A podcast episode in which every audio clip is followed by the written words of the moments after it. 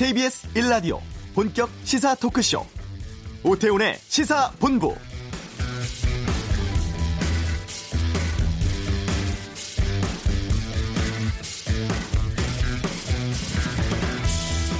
(2009년) 시작된 4대강 사업에 투입된 돈은 (23조 원) 시설 유지 비용까지 포함하면 (31조 원이 넘습니다) 하지만 비용 투입에 대한 편익은 6조 원대에 불과했습니다. 어제 감사원이 발표한 4대강 사업 감사 결과인데요. 수심 6m는 대운하용이니 4m면 충분하며 수중 보도 소형 4개면 된다는 국토부 의견에 MB의 청와대는 통치 차원에서 물 확보가 필요하다. 수자원 확보 차원에서 보를 더 설치하라고 강행을 했고 수질 오염 우려된다는 환경부 의견에 대해서도 당시 대통령실은 조류와 관련된 표현은 삼가라고 경고하기도 했습니다. 31조가 넘는 총 비용의 투입 효과가 6조 원대, 결국 25조 원 가까이가 허공에 뿌려진 셈입니다. 오태훈의 시사본부 거침없는 입담으로 화제가 되고 있는 하태경 의원과 함께 국회의원 특수활동비 논란, 바른미래당 미래에 대해 알아보겠습니다. 전국 현을 둘러싸고 펼치는 전직 의원들의 빅매치 각설하고 코너에선 세제 개혁안 논란 등 정치 현안 다루고요. 폼페이오 장관의 3차 방북에 대한 미국 내 시각을 김지윤의 밀당 외교에서 알아보겠습니다. KBS 1라디오 오태훈의 시사본부 지금 시작합니다. 네, 오후를 여는 당신이 꼭 알아야 할 이 시각 가장 핫하고 중요한 뉴스 김기화 기자의 방금 뉴스 시간입니다. 김기화 기자 어서 오십시오. 안녕하세요. 오늘 통일, 통일 축구 마지막 날이고 내일 폼페이오 장관이 방북을 하죠. 네, 그렇습니다. 비행기는 탔는데요. 일단 통일 농구부터 소식부터 전해드리겠습니다. 김정은 위원장이 와서 보냐 안 보냐 이게 사실 가장 관심사였잖아요. 네. 네, 어제는 안 오고 집에서 테레비라고 봤다고 합니다. 오늘도 현지 시찰 때문에 아마 힘들 것 같다고 전해 왔다고 하니까요. 아마 뭐 관전하기 힘들 것 같고요. 네, 폼페이오 장관 내일 방북하는데요. 폼페이오 장관의 북한 측 협상 상대 counter partner는 리용호 외무상이 나설 것이라고 더 네이션이 보도했습니다. 네. 아, 로이터는 또 미국 내 완전한 비핵화의 표현 수위가 지금 변화되고 있지 않습니까? 원래는 CVID에서 FFVD. 그러니까 원래는 완전하고 검증 가능하며 돌이킬 수 없는 네. 비핵화였는데 이게 돌이킬 수 없는 이리벌서블 이게 약간 쉽지 않다. 음. 이게 진행을 하면은 정상적으로 진행을 해도 한 50년 정도는 봐야 된다고 하더라고요. 그렇죠. 그리고 또 국가 입장에서 또 북한이 되게 자존심이 상하는 문구기 때문에 이거보다는 좀 어, 완화된 어, FF 그러니까 Final Fully Verified 그러니까 완전하게 검증된 어를 넣었다는 것을 지적하면서 미국이 이제 그 전에는 전부 아니면 전무 all or nothing 방식을 취했었는데 네. 이제는 약간 접근법을 완화한 것으로 보인다라고 보도했습니다. 예. 권성동 자유한국당 의원과 이채필 전 고용노동부 장관에 대한 구속영장은 모두 기각이 됐어요. 네, 어젯밤에 둘 다 기각됐습니다. 예, 강원랜드 채용 비리에 관여한 혐의를 받고 있죠. 아, 권성동 자유한국당 의원이 구속위기를 면했는데요. 현재까지의 수사 진행 경과 등으로 볼 때 구속 필요성이 인정되지 않는다라는 게 법원의 판단이었습니다. 이와 관련해서 권 의원은 나오면서 특별수사단의 수사가 얼마나 그동안 무리했는지 그리고 사실 확, 사실 확정과 법률 적용에 문제가 있었다는 것을 꼭 입증을 해서 본인의 억울함을 밝히겠다라고 말했습니다. 네. 고용노동부 이채필 전 장관은 왜 기각된 거예요? 이게 현 단계에서 범죄 소명이 부족하다라고 영장 기각 사유를 밝혔습니다. 이렇게 연이어 구속영장이 기각되면서 이 기각 판단을 내린 영장 영장 전담 판사가 지금 주목을 받고 있는데요. 허경호 연, 영장 전담 부장 판사입니다. 허 판사는 다름 아닌 그 조양호 어, 대한항공 회장의 부인이죠. 이명희 씨의 구속영장도 기각한 인물이라는 점에서 관심이 쏘이, 그 쏠리고 있는데요. 또 지난 5월에 이명박 정권 이 국가정보원의 야권 진보 인사 불법 사찰 의혹에 관여한 혐의로 구속영장이 청구됐던 이종명 전 국가정보원 3차장도 어, 이 판사가 풀어졌습니다. 그리고 어, 4월 18일에는 여검사 성추행 후에 인사보복으로 파문을 일으켰죠. 안태근 전 검사장 또 김관진 전 국방부 장관에 대한 구속영장도 모두 기각하고 집에 보내준 인물입니다. 네. 한진그룹 조영호 회장은 오늘 심사받잖아요. 그렇습니다. 오늘 우리 항공사 뉴스가 굉장히 많은데요. 어, 찬찬히 전해드리겠습니다. 오늘 오전 10시 반쯤에 영장 실질 심사를 받으려고 법원에 나왔는데요. 아, 취재진이 또 뭐 구속 피할 수 있을 것 같냐? 자식들을 위해서 주식 비싸게 사라고 한 거 사실이냐? 네. 다양한 질문을 했는데 역시 아무런 대답도 하지 않았습니다. 어, 혐의는요 여러 번 저, 전해드렸지만 이 횡령과 배임, 또 국제 조세 조정법 위반, 약사법 위반 등 크게 다섯 가지 정도입니다. 앞서 검찰 조사에서 조 회장이 이 혐의 대부분 부인하지 않았습니까? 예, 그래서 검찰이 어, 조 회장이 혐의를 부인해서 증거를 인멸할 우려가 있다면서 구속영장을 청구한 겁니다. 조 회장의 구속 여부 아, 오늘 밤 늦게 결정될 것으로 보입니다. 네, 아시아나 기내식 대란과 관련해서 박삼구 회장이 머리를 숙였는데 네. 논란이 계속되고 있다면서요? 네, 그렇습니다. 어제죠, 이 박 회장이 국민에게 심려를 끼쳐드려 죄송하다. 특히 이 숨진 협력업체 대표 그리고 유족에게 사과한다라고 밝혔습니다. 또 이제 본인 직원들이 엄청나게 고생을 하고 있다면서 이 카톡 제보방에 올라오고 있는 회사의 잘못을 고치겠다라고도 밝혔습니다. 근데 사과를 하는데 대한항공 탓은 왜 한 거예요? 네, 이게 좀 재밌는데요. 예. 기내식 공급 업체가 바뀌는 과정에서 이제 자기 업체가 어. 사전 준비가 부족했다. 예. 하지만 똑같이 기내식 사업을 하고 있는 대한항공이 이런 음. 극단적인 상황에서 좀 도와줬으면 이런 대란이 없었을 것이다라면서 공개적으로 남 탓을 했습니다. 아 그렇군요. 그 업체를 바꾸는 기내식 업체 바꾸는 과정에서 회사채 네. 1,600억 원을 사라는 압력을 행사했다고 해서 이 사단이 났다고 하는데 이게 여기에 대해서 뭐라고 했습니까? 여기에 대해서 강하게 부인했습니다. 그러면서 박 회장은 아 그래도 오늘부터 그러니까 내일부터라고 말했겠죠. 오늘부터는 이 기내식 공급에 차질이 없도록 하겠다라고 밝혔습니다. 근데 오늘 저희가 취재를 해보니까요, 이 본부장님 브리또라고 아세요? 브리또가 뭐예요? 브리또가 이 또르띠아, 그러니까 납작한 빵에다가 네. 고기랑 콩을 얹어서 네모 음. 모양으로 만들어서 구운 후에 소스를 발라 먹는 멕시코 요리인데요. 네. 궁금하시면 저한테 다음에 한번 사주시면 될 것 같습니다. 아, 그러겠습니다. 예. 예. 일종의 샌드위치라고 보면 돼요. 예. 간편식인데요. 이걸 오늘부터 줄 거기 때문에 정상화됐다 이런 어. 주장입니다. 어. 그 아시아나 항공 직원들 단체 카톡방에서는 정말 뭐 난리가 났다면서요? 네, 그렇습니다. 이 대한항공 때도 그랬잖아요. 이 직원들이 지금 단체 카톡방을 만들어서 총수 일가의 비리, 또 회사의 잘못 이걸 성토하는 공간을 만들었는데요. 이 브리또 얘기가 나오면서 또 한 한 차례 난리가 났습니다. 음. 이렇게 간편식을 지, 이제 제공을 하는 하면서 승객 입장에서는 제대로 된 기내식이 아니지 않습니까? 이거를 이제 어, 정상화된 것처럼 포장하려는 꼼수다 이런 네. 지적이 나오는데요. 예. 이와 관련해서 아시아나 관계자는 일부 단거리 노선에 이 브리또 등 간편식이 제공되는 건 맞는데 음. 생수도 주고 요거트, 과일, 빵도 주기 때문에 네. 기내식이다라고 네. 주장했습니다. 예. 어제 저희와 인터뷰를 했던 그 아시아나 그 승무원은 7, 8, 9월까지도 이것이 좀 장기화되지 않을까라는 걱정도 많이 하셨던 것 같습니다. 네. 참 이렇게 기관들은 회사 걱정하면서 안타까워하는데 그렇습니다. 이 와중에 박삼구 회장 딸을 금호 리조트에 상무로 입사를 시켰다면서요. 네, 그렇습니다. 취업을 상무로 한 겁니다. 지난 1일에 금호 리조트 상무로 선임된 박삼구 회장의 딸 박세진 씨 얘긴데요. 예. 이분이 그룹 내그 근무한 경력이 전혀 없어요. 음. 일본 호텔에서 잠깐 일했다는 거 말고는 전혀 경력이 없는데 네. 곧바로 임원으로 취업이 된 겁니다.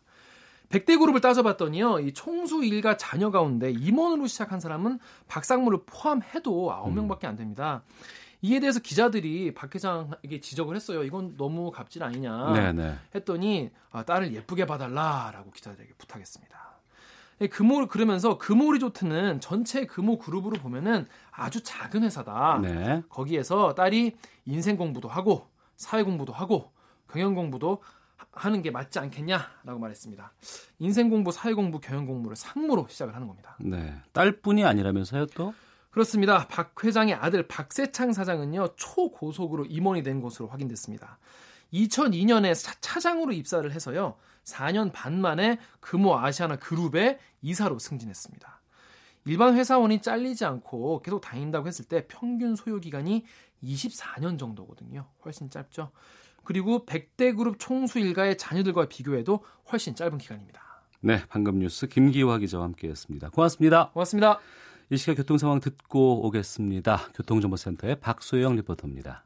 이번 주 내내 서울 시내 간선도로 교통량이 많습니다. 강 동쪽으로 이동하는데 강변북로 성산에서 반포까지 30분 정도 걸리고 있는데요. 가양 부근에서 사고가 발생해 정체가 더 심합니다. 미리 2차로는 피해서 운행을 하셔야겠고요. 또 올림픽대로는 여의도에서 청담까지 40분 정도 걸리고 있습니다. 반대 공항 쪽으로 서울교 부근에서는 작업을 하고 있어서 밀리고 있고요. 고속도로에서는 경부고속도로 부산 쪽으로 천안 분기점 부근에서 사고가 있었는데요. 한개 차로 도로가 막혀 있어서 부근 지나기가 어렵습니다.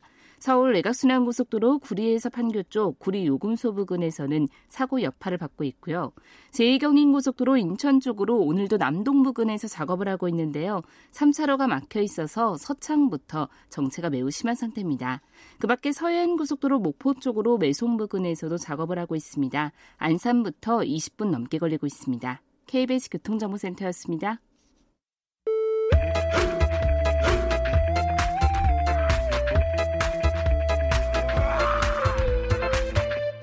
오태우래 시사 본부. 네, KBS 일라디오 오태훈의 시사본부 오늘은 초대석으로 좀 특별하게 꾸며보겠습니다. 바른미래당의 재선 의원 거침없는 직원 직소로 화제를 몰고 다니는 하태경 의원 스튜디오에 나와 계십니다. 어서 오십시오. 예, 안녕하세요. 하태경입니다. 예. 요즘 활동 상당히 좀 활발하게 하신다고 들었습니다. 요즘 근황 좀 알려주세요. 아닙니다. 요즘 요즘 자맹하고 있습니다. 특별한 이유가 있으신가요? 아니 그 어쨌든 예. 저 바른미래당 최고위원으로 있다가 예. 이제 성적을 너무 못 받아가지고 음. 사퇴를 했고 예. 그래서 뭐 공개적인 발언은 많이 안 하고 있습니다. 근데 여기저기서 또 불러 주시는데 안 가면 또뭐 야단 맞고 이래가지고 예. 뭐 언론에 가끔 출연하고 있습니다. 예. 바른미래당 지난 그 지방선거의 결과에 대해서는 어떻게 보실지 좀 먼저 말씀해 주세요. 완전히 다시 태, 태어나라는 국민들의 그 절절한 저는 읍소라고 봅니다. 예. 우리 당이 이대로는 안 된다. 그러니까 음. 저희 당이 뭐, 뭐, 뭐 한국당하고 조금 이유가 다른 것 같아요. 예. 아, 한국당은 물갈이를 많이 해라. 음. 인적 청산 네. 이런 데 있다면 너희 당은 뭐 하는지 모르겠다. 왜, 존재- 태, 왜 태 어났니? 그러니까 어. 태어난 이유, 예, 예. 존재감 어. 이런 게좀 그러니까 이슈를 좀 주도해라. 예. 너무 당신들 점잖은 거 아니냐. 음. 아, 소위 말하는 웰빙 이런 정당 아니냐. 그런 게 좀 큰 것 같아요. 그게 하나가 있고 또 하나는 왜 안철수 유승민 서로 싸우냐. 예, 예. 먹을 것도 별로 없는데 니들 보니까. 어. 그래서 좀 리더십을 좀 단일화해서 예. 강력한 하나의 리더십이 있는 정당으로 만들어라. 어. 뭐 이런 주문 같습니다. 예. 그 바른 미래당의 상황과 미래에 대해서는 잠시 뒤에 좀 차분하게 좀 말씀을 나눠볼까 하고요. 먼저 예. 국회의원 요즘에 그 특수활동비에 대한 논란들이 참 많이 있습니다. 예. 먼저 국회의원들의 특수활동비는 어떻게 지급이 되고 누구한테 가는지부터 좀 소개를 해주세요. 이게 이제 특수활동비 개념을 명확히 이제 제가 쉽게 말씀드리면 예. 영수증 없는 돈이에요. 예. 어디 썼는지 몰라도 되는 돈이에요. 어. 그게 이제 특활비로 주어지는데 예. 취지는 예를 들어 뭐 국정원에 간첩 잡는데 북한 사람한테 돈을 줘야 될 거 아니에요. 음. 그 영수증을 어떻게 만듭니까? 그렇죠. 그죠? 그리고 또 뭐 검찰에서도 그, 그 범죄 조직에 있는 누군가를 회유하기 위해서 예. 뭐 돈을 좀 쓸 수 있잖아요. 예, 예. 이런 걸 또 영수증 만들기 어렵잖아요. 그렇습니다. 그런 의도로 음, 국회의원도 하- 만든 게 특활비인데 예. 제가 이제 나중에 보니까 어. 국회는 그런 취지로 쓰는 돈이 없습니다. 예, 예. 없는데도 이제 편하게 쓰려고 어. 특권이죠 특권. 예, 예. 그걸로 이제 특수 활동비가 아니라 이제 특권 활동비죠. 특권 활동비. 예, 예, 특권 예, 활동비를 특권 유지하는 데 써라. 예. 음. 그래서 생긴 거고요. 네. 근데 이제 저는 처음에 몰랐어요. 왜냐하면 저, 저한테는 특활비가 거의 안 주어 고정적인 특활비가 없어요. 일반 의원들은. 같은 의원임에도 불구하고 어느 의원에겐 더 많이 가고 뭐 이런 게 있나 봐요. 그렇죠. 그러니까 국회에 보직이 있는 음. 보직이라고 하면 뭐 상임위원회 위원장. 국회의장, 예. 부의장, 예. 그 다음에 상임위원장, 예. 그리고 원내대표. 예. 어, 당 대표도 아니고 음. 그냥 원안의 대표. 예. 이런 분들한테 특활비가 음. 아, 지급이 돼, 돼 왔죠. 그리고 예. 그 사람들이 그분들이 일반 저 같은 평원원들한테 가끔 뭐 청문회를 했다. 네. 그럼 수고했다 해서 봉투에 넣어준 적이 있어요. 어. 처음에 이게 무슨 돈인지 몰랐어요. 그냥 예, 뭐 예. 회의비인가 뭐, 뭐 예, 청문회 그렇죠. 비용이 근데 그런 게 뭐. 특활비에서 나와서 예. 주어지고 어. 또 어디 뭐 문상 가면은 예. 뭐이조 조이비 음. 뭐 이런 이런 걸로도 쓰여지고 뭐 밥값으로도 쓰여지고 근데 어쨌든 뭐 국가 기밀과 관련되거나 이런 건 아니라는 거죠. 그런데 이것을 계속 공개하지 않고 있다가 참여연대에서 이제 대법원에다가 요청을 해서 이게 공개가 된 것이고요. 확인해 보니까 한 해 40억 원이 넘게 급여처럼 개별 의원들에게 꽂혔더라라는 보도들이 지금 나오고 있습니다. 그거는 좀 왜곡이네요. 어떤 건가요? 급여처럼 온 건 아니고 네. 그 특활비를 예를 들어서 국회의장한테 주어지는 특활비는 뭐꽤 많을 거예요. 뭐 음. 한 정확하게 액수 아무튼 억대 이상. 네. 그리고 저기 누구냐 상임위원장들한테도 그 정도 음. 주어질 거고 네. 원내 대표도 연 그렇죠. 원내대표 상임위원장 국회의장은 급여처럼 주어지는 거예요. 그러겠네요. 예. 네. 근데 고정적으로 일- 들어가 고정적으로 들어가는 거고 일반 의원들은 이제 그건 아니고 어. 그분들이 뭐, 특- 뭐 일이 있을 때 어, 친하거나 좀 좋으면 더 주고 뭐 예, 이럴 수도 있는 그런 건가요? 것도 있어요. 어. 뭐 치- 그러니까 그런 건 정확히 몰라요. 예, 예. 영수증이 없으니까, 그러겠네요. 예, 예, 그렇죠. 그리고 이제 제일 큰 문제는 영수증이 없으니까 어쨌든 공적으로 쓰는 건 그래도 괜찮은데 예. 사적 유, 유용 음. 그 유혹이 생긴다는 거죠. 네. 네. 영수증이 없으니까 내가 뭐 우리의 용돈으로 주, 주더라도 어. 그럼 모르잖아요. 예. 그래서 그게 가장 큰 문제인 거죠. 음. 그러면 그 이러한 부분들은 국민 감정상 상당히 좀 용납하기 힘든 부분이 아닐까 싶은데 이런 것들을 좀 폐지한다거나 아니면 조정하기 위한 노력들 의원들 개개인들이 또 할 수도 있지 않겠습니까? 그렇죠. 그래서 저처럼 뭐 힘없는 의원들은 이게 사실 뭐 그냥 국회 처음 들어와서 주니까 예, 아 예. 이거 뭐 또 이게 아무 때나 준 게 아니고요. 음. 뭐 외, 외국 출장을 가잖아요. 예. 그럼 상임위원장이 출장비로 줘요. 아, 그래서 출장비로 주는 모양이다. 어. 처음에는 영문도 모르게 받았어요. 예. 저, 저도 몇 번 받았는데 그 다음에 제가 말씀드린 대로 무슨 국정조사 특위 음. 특위를 하잖아요. 네. 특위는 이제 과외 활동이잖아요. 우리 예. 의원들 입장에서는. 갑자기 뭐 사안이 나와서 그것 때문에 이제 회, 회의를 또 해야 그래서 되고. 최순실 청문회를 한다든지 예, 예. 이러면 이제 과외 활동이니까 아 과외 활동 수당은 따로 없어요. 음. 국회의원 월급에.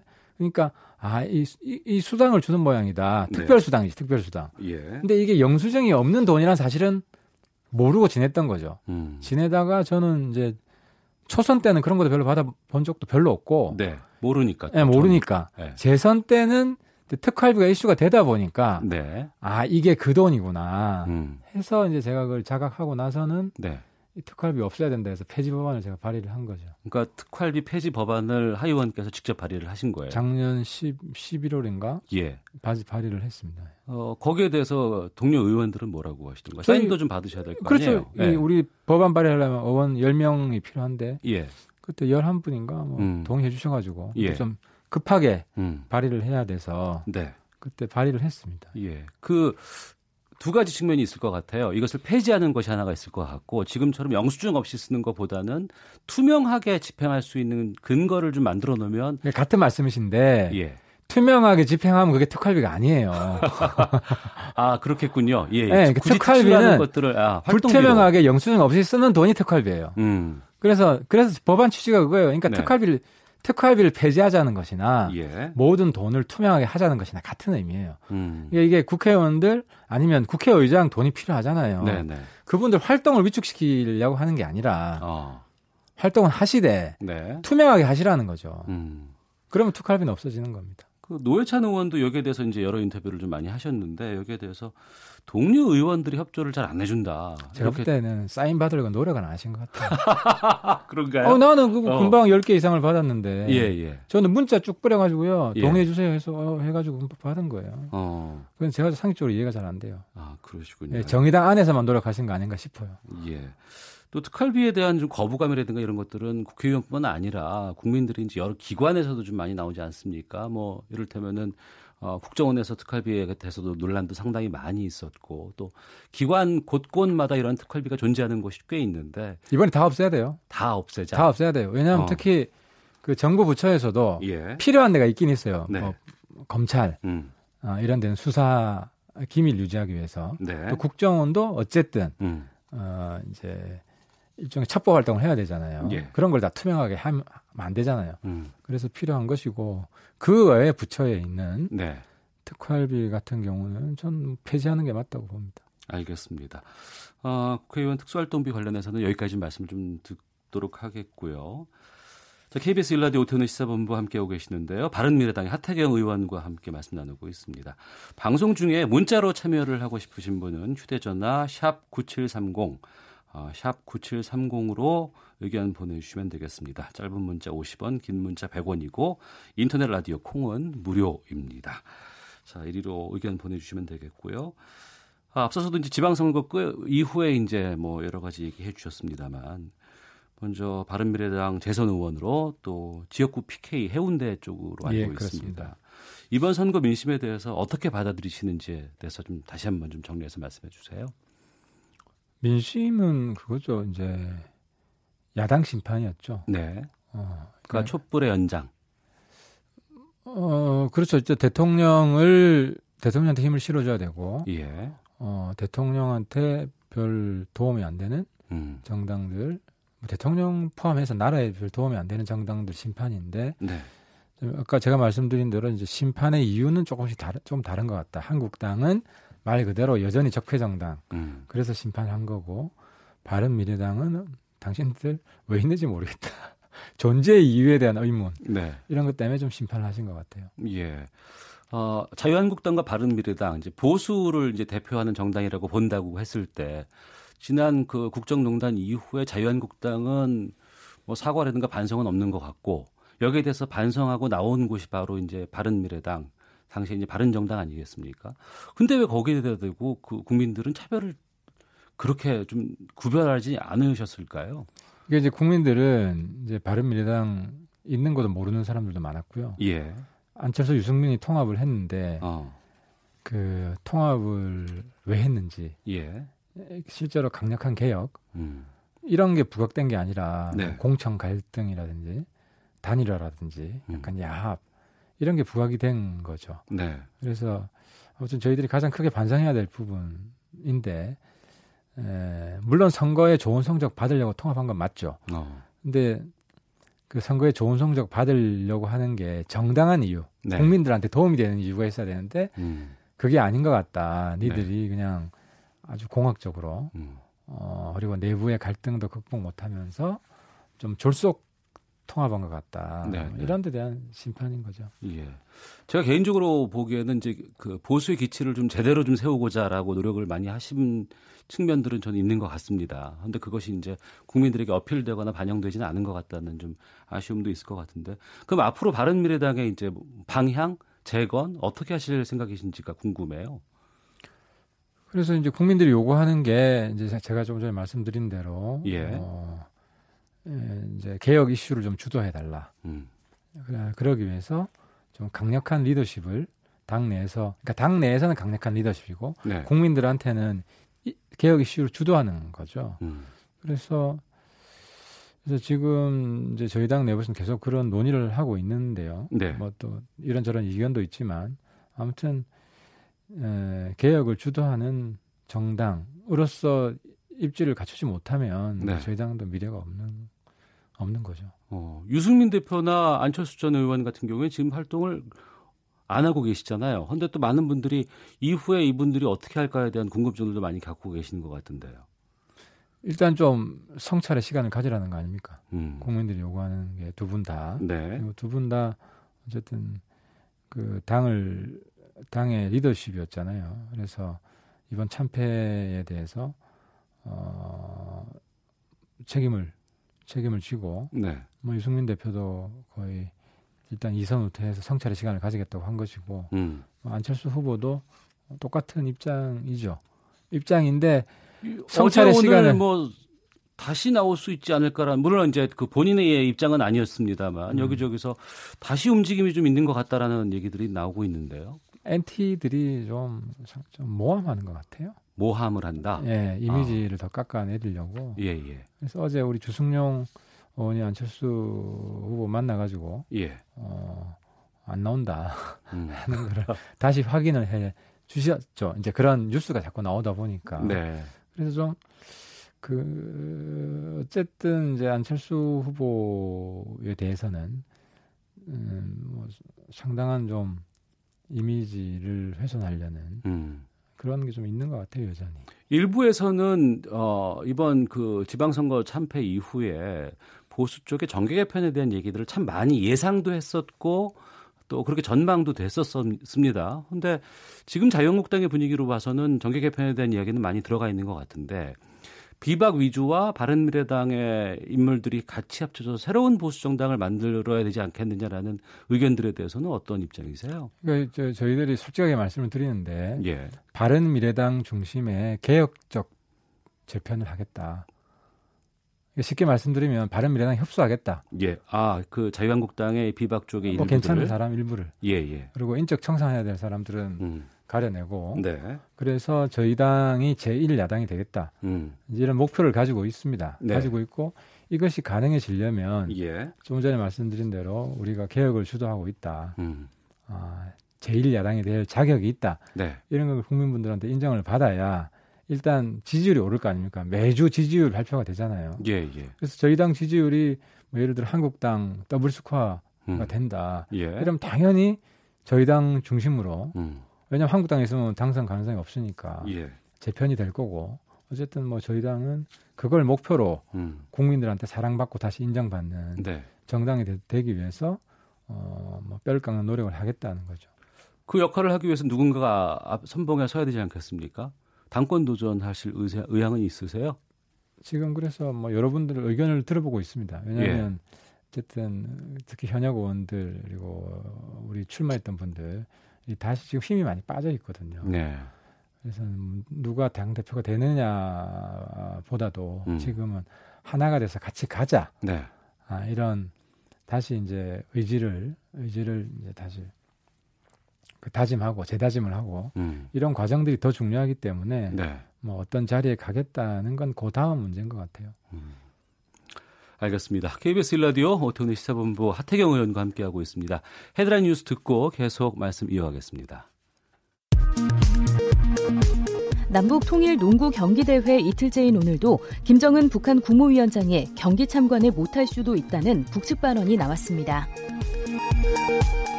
한국 철강과 세탁기, 태양광 전지 등에 대한 미국의 수입 규제로 우리나라 수출이 2조 6천억 원대 손실을 입고 1만 6천 명의 취업 기회가 사라질 수 있다는 분석이 나왔습니다. 교육부가 자율형 사립고, 외국어고, 국제고 지원자의 일반고 중복 지원을 허용했습니다. 병무청이 종교적 신념이나 양심을 이유로 입대를 거부하는 이들의 입영을 대체복무제 도입 때까지 연기해 주기로 했습니다. 아시아나항공은 오늘 예정된 79편의 국제항공편에서 기내식이 모두 차질 없이 공급될 것이라고 밝혔습니다. 하지만 기내식 가운데는 야채와 고기를 말아낸 형태의 간편식인 브리또가 포함될 예정이어서 편법이 아니냐는 일부 비판도 제기되고 있습니다. 강원랜드 채용 비리에 관여한 혐의를 받은 권성동 자유한국당 의원의 구속영장이 기각됐습니다. 지금까지 헤드라인 뉴스 조진주였습니다.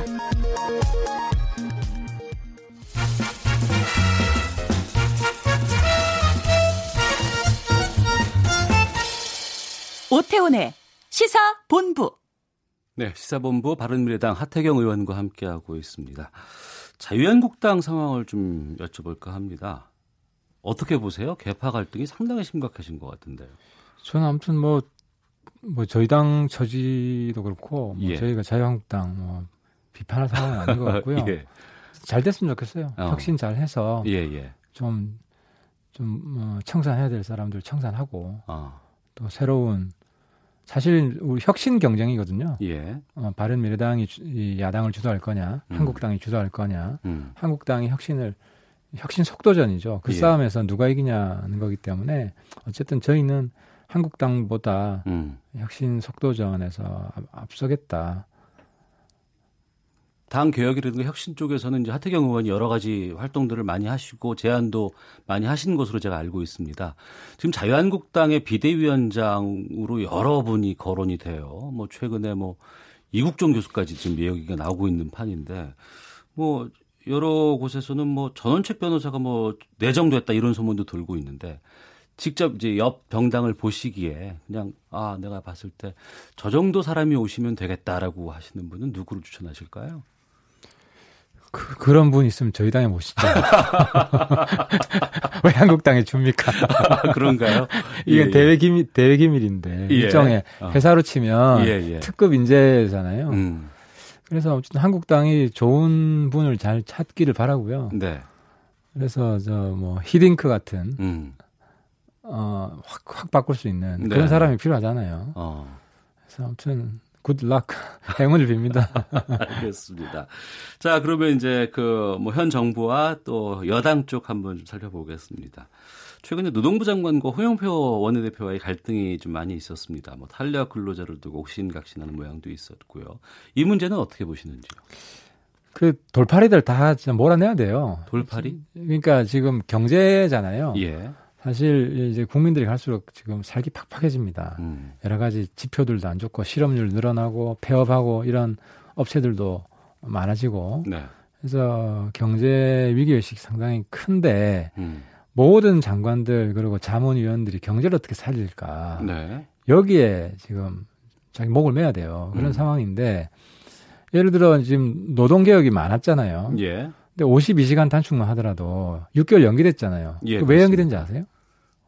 어떤 뭐 소문내가 있나요? 예, 소문내가? 있죠. 뭐냐면은 근로시간이 뭐가 근로시간인지 노동부에서 확정을 해줘야 아 이렇게 해서 52시간이 되고 왜냐하면 52시간 안 지키면 지금 감옥 가야 돼요. 네, 네. 벌금 내는 것도 아니고 감옥 가야 됩니다. 음. 그러면 50 어떤 노동은 52시간인지 그러니까 노동에 대한 정당한 기준을 정해야 그렇죠. 그 되는데. 가이드라인을 노동부에서 정해주고 음. 이걸 지키라고 해야 되는데 가이드라인을 노동부에서 안 만들었어요. 예. 그리고 지키라고 하는 거예요. 안 지키면은 음. 감옥 간다. 이러니 뭐가 되겠습니까? 혼란이 올 수밖에 없겠죠. 아, 그렇죠. 그래서 지금 정부에서 할 수 없어 6개월 연기한 거예요. 음. 그럼 노동부 장관 난 국민한테 사과해야 됩니다. 네. 근데 말은 음. 계도를 강화하겠다. 네. 처벌을 강화하겠다. 자기가 법도 안 만들어 놓고 법 지키라고 하는 거예요. 음. 그러니까 이- 이런 거나 또 최근에 그 탄력 근로제. 예. 탄력 근로제는 사실 우리 경제 생산성이 올라가요. 노동자한테도 좋습니다. 왜냐하면 일감 많을 때, 더 열심히 일하고 어, 일하고, 집중적으로 마- 많이 일하고, 하고, 예. 없을 때좀 때 쉬고. 쉬고, 이러면 예. 훨씬 생산성이 올라가잖아요. 네. 그럼 기업들 생산성이 올라가면 임금도 올라가게 됩니다. 음. 그런데 노동부 장관이 탄력 근로제 못 받겠다. 민주당 원내대표까지도 하자고 하고 네. 청와대도 반대 안 하는데 음. 이런 식으로 경제 망치는 장관들은 이번에 갈아야죠. 음. 그리고 또 어제 그 뭐죠? 특위? 네, 네. 대통령 특위 예. 세금 세- 더, 더안 걷겠다. 예, 예. 그런데 저 기재부에서 이건 부자 증세가 아니라 음. 중산층 증세에다 반대한다. 그러니까 또 청와대가 뒤집었잖아요. 대통령이 두 명인가요? 음. 그 대통령 특위에서 발표한 거예요. 네, 네. 대통령 특위에서 국민한테 공개한 거는 대통령이 공개한 거랑 같은 겁니다. 예. 그런데 이틀 뒤에 또 바꿨어요. 음. 그럼 대통령 생각이 오늘 다르고 내일 다르고 그러면은 대한민국 경제가 잘 될 리 있겠다고 보겠습니까? 해외 투자자들이. 네. 그러잖아요. 경제는 신호가 중요해요. 음. 저게 s- stop 빨간 stop 신호인지 파란 가라는 신호인지. 근데 갑자기 1초 만에 빨간 그다음에 파랑 그럼 음. 건너야 돼 말아야 돼. 경제가 움직이지 않는 거죠. 국내 사, 국내 기업들도 투자 안 해요. 예측 가능한 안정성이 있어야지만 미래를 볼수 그렇죠. 있기 지금 심각한. 상황이에요. 예. 그러니까 그래서 제가 돌파리들 다 몰아내야 된다고 하는 게 돌파리 장관, 음. 돌파리 특위 음. 이런 사람들 빨리 정리해서 예. 경제 살리는 진영으로 완전히 새로 개각을 해야 됩니다. 예. 어, 북한 쪽 또 김정은 관련해서 또 책도 좀 쓰셨잖아요. 만화 김정은이라는 책도 좀 제가 내신 어, 것으로 그것도 조사하셨네요. 예, 예, 알고 있는데 이번에 이제 내일 폼페이오 미 국무장관이 이제 세 번째 북한을 방문을 합니다. 지금 비핵화 이후에 여러 가지 뭐 로드맵이라든가 시간 타임 같은 것들을 좀잘 어, 결정하기 위한 것들이 많이 좀 나와야 될 것 같은데 현재 이 방북에 대해서는 어떤 생각을 갖고 계시는지. 김정은을 보면요, 네. 저희 태종 생각이 납니다. 태종? 태종. 예. 그러니까 태종이 정도전하고 사실 왕권이냐 신권이냐 일종의 권력 투쟁을 했잖아요. 다툼이 예, 그랬습니다. 정도전을 죽이고 음. 정도전이 하려고 했던 계약을 태종이 합니다. 네. 그러니까 정도전 계약을 음. 정도전 업 빼고 없이 하는 본인이 거죠. 하죠. 예. 근데 실제로 북한에서는 이제 김정은하고 김정남하고 조금 북한의 앞으로 미래에 대한 노선 싸움이 있었어요. 김정남은 김정은의 형인 김정남. 김정남 네, 그래서 네. 개혁 개방 중국식 개혁 개방으로 가야 된다. 예. 근데 김정은은 여태까지 적극적으로 안 하는 모습을 안 보였죠. 음. 근데 김정남이 죽고 네. 김정남이 하려던 개혁 개방을 지금 김정은이 하려는 겁니다. 음. 태종이 정도전 치고 정도전 개혁을 본인이 하듯이. 네, 네. 그래서 지금 북한을 보면 상당히 시장주의 개혁이 많이 음. 진척이 돼 있고요. 예. 기업도 그렇고 노동시장 그리고 일반 금융까지도 음. 상당히 자본주의가 많이 들어와 있어요. 네. 그래서 북한의 목표가 단순히 뭐 위장 개혁 개방이 아니라 실제로 북한을 가난에서 벗어나고 싶다. 어. 부자 나라로 만들고 싶다. 그러니까 사회주의에서 노선을 좀 변경했다. 그래서 제가 이제 종종 그런 얘기를 하죠. 수령 사회주의에서 수령 자본주의로 급격히 이행하고 있다. 어. 이제 이런 변화가 있기 때문에 예. 어, 제가 이제 우리 이 자리에 빌어서 이제 대한민국 보수한테도 말씀드리고 싶은 게 예. 대한민국 보수가 바라던 걸 김정은이 하고 있다는 거죠. 음. 공산주의를 포기하고 네. 어, 자본주의로 가는데 어쨌든 일종의 그 왕이 있는 자본주의 체제 비슷하게 예, 예. 사- 사우디나 이런 나라들 있지 않습니까? 음. 그런 나라처럼 변하고 이- 있는 것은 네. 여태까지 반공 세력이 이긴 거다. 음. 그래서 반공 보수가 네. 북한의 김정은을 일단 좀 포용할 필요가 있다. 어. 그래서 북한의 자본주의가 성공할 수 있게. 네. 그죠? 어쨌든 북한이 우리 입장에서는 그렇잖아요. 음. 북한이 무슨 체제든 간에. 그러니까 민주화가 되면 좋겠지만 수령 공산주의보다는 수령 자본주의가 훨씬 진화된 체제거든요. 예. 그게 수령 자본주의가 안정화되면 음. 그 다음엔 조금 민주적인 자본주의로 또 촉구할 수 있어요. 네. 한 단계 더 나갈 수 그렇죠. 있겠죠. 근데 이게 네. 점진적으로 가는 어. 것이지 북한에 혁명이 일어나기는 어렵거든요. 예. 그래서 이걸 갑자기 우리가 북한 정권을 무너뜨리고 흡수 통일해야 된다. 음. 이런 좀 환상에서 벗어나서 예. 김정은식 북한 개혁을 조금 포용적인 시선으로 볼 필요가 있다. 음. 그거는 이제 보수 쪽에도 좀 주문하시는 내용과 비슷할 수 있겠네요. 그렇죠. 그래서 그렇게 그게 제가 볼 때는 보수 개혁의 핵심이에요. 예. 대한민국 보수는 안보 보수거든요. 음. 반공 보수고 예. 그게 주류인데 그분들이 좀 김정은 체제를 보는 시각이 바뀌면 저는 보수 개혁도 가능하다는 겁니다. 알겠습니다. 그 하태경 의원의 행보를 제가 뵈면 그 뭐 어떤 특정 정당에 속한 느낌보다는 좀 야인, 약간의 좀 협객 이런 느낌도 들면서 협객 좋네요. 다른 협객이라는 게 오늘도 저희 어, 어, 방송국 오실 때도 직접 차량 이용 안 하시고 이제 걸어 오셨다는 얘기를 제가 들었습니다. 앞으로 정치 행보도 좀 많이 주목될 것 같은데요. 청취자 여러분께 간단히 말씀 좀 해주시고 오늘 순서 마무리하겠습니다. 저 하신 말씀 중에 협객이 되게 마음에 드는데요. 이게 예.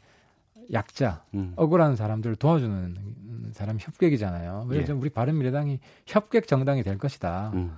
가장 어려운 사람, 네. 가장 억울한 사람들을 국민들을 앞장서서 대변해주고 그분들의 권리를 지켜주는 알겠습니다. 그런 정당이 되도록 노력하겠습니다. 예, 바른미래당의 하태경 의원과 함께했습니다. 오늘 말씀 고맙습니다. 네, 감사합니다. 뉴스 들으시고 잠시 후 2부에서 다시 찾아뵙겠습니다.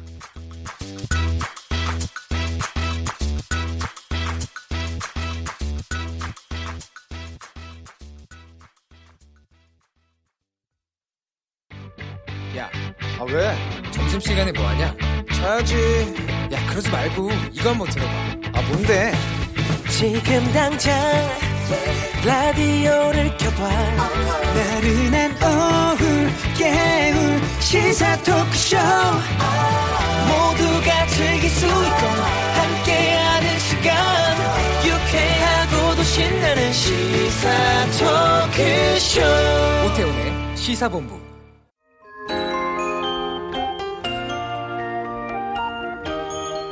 어, 저희들이 어제 이제 모임 해산을 결정을 했고요. 밥 먹는 모임이기 때문에 해산도 되게 쉽습니다. 이제 밥 그만 먹자. 이러면 끝나는 모임이기 때문에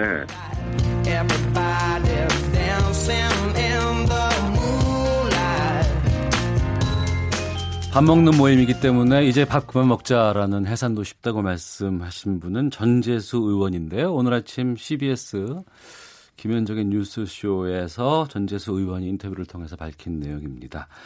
촌철 살인의 명쾌한 한마디부터 속 터지는 막말까지 한 주간의 말말말로 정치권 이슈를 정리해보는 각설하고 시간입니다.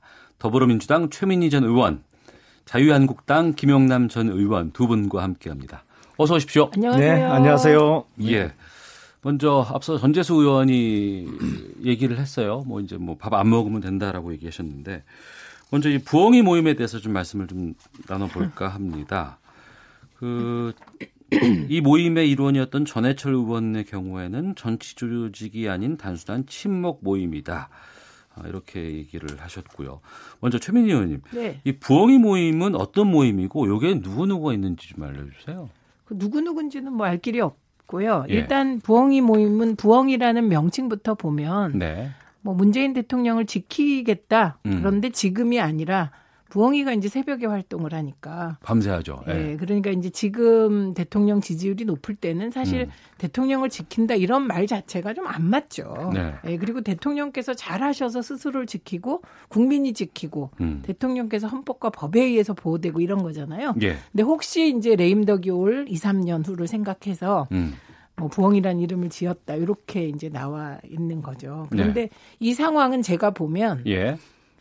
친박 보고 놀란 가슴, 어. 부엉이 보고 화들짝 이겁니다 지금. 어. 네, 그러니까 뭐 부엉이 모임이 뭐 무슨 정파적으로 무슨 뭐가 짜여 있는데도 아니고 예. 진짜 아마 단순한 친목 모임이었을 거예요. 그리고 어. 국회에는 어, 각 당별로 이런저런 친목 모임이 많습니다. 동호회처럼. 예, 동호회도 있고 이제 연구 모임으로 등록 해서 활동하기도 하고 뭐 이렇게 되는데 예. 이제 하필이면 전당대회를 앞두고 음. 이제 이 모임을 하다 보니 이제 아까 말씀드렸듯이 친박의 행태에 질린 음. 국민들께서 이걸 보고 아, 아 뜨거 이렇게 되신 것 같고요. 그다음에 저는 더 문제 의식을 느끼는 거는 아마 이 모임이 loyalty가 그렇게 강하지 않은 게 분명하다. 왜요? 왜냐하면 이게 언론에 흘러나왔으니까요. 어. 예, 이게 정말로 그렇게 진지한 모임이었다면 예. 구성원의 loyalty가 높, 예. 구성원의 loyalty가 높아서 음. 이게 언론에 흘러나가는 일은 없었을 것이다. 그래서